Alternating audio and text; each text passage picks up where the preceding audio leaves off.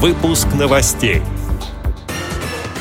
На круглом столе в набережных Челнах обсудили получение технических средств реабилитации. В Челябинской специальной библиотеке состоялся областной интеллектуальный марафон. В Мордовии провели республиканские соревнования по шахматам и шашкам.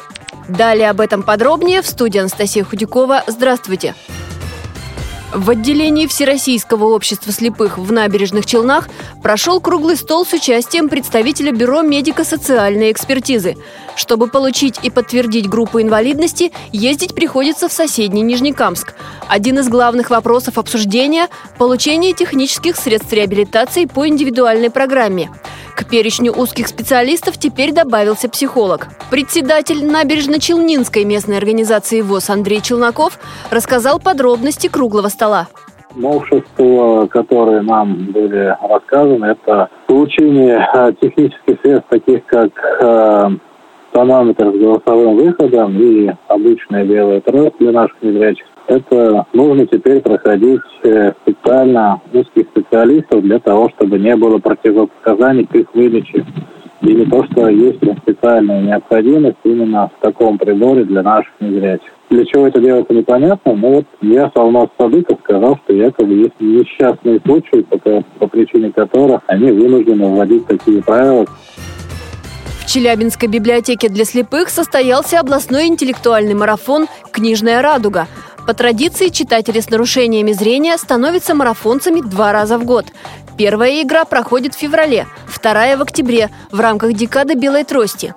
Осенний игровой сезон, как и зимний, посвящался году добровольца-волонтера в России – Участников ждали каверзные вопросы. Их подготовили по роману «Метро» современного российского писателя Дмитрия Сафонова и одноименному фильму-катастрофе с тифлокомментарием, снятому по мотивам произведения. Один из раундов назывался «Черный ящик». И здесь слабовидящие, незрячие и слепоглухие участники вынимали завернутые в крафт-бумагу предметы, которые встречались в фильме, и определяли вещь на ощупь. Подводя финальную черту, игроки вместе с ведущей совершили небольшое путешествие в прошлое и узнали о зарождении добровольческого движения в России и за рубежом. В Мордовии состоялись республиканские соревнования на личное первенство по шахматам и шашкам среди инвалидов по зрению. В них участвовали 24 человека. Такие турниры проводятся ежегодно. В них участвуют ветераны спорта и новички.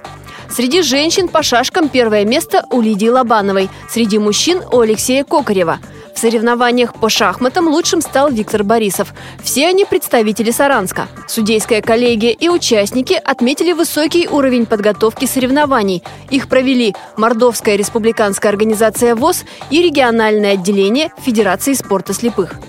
Эти и другие новости вы можете найти на сайте Радио ВОЗ. Мы будем рады рассказать о событиях в вашем регионе. Пишите нам по адресу новости собака ру. Всего доброго и до встречи!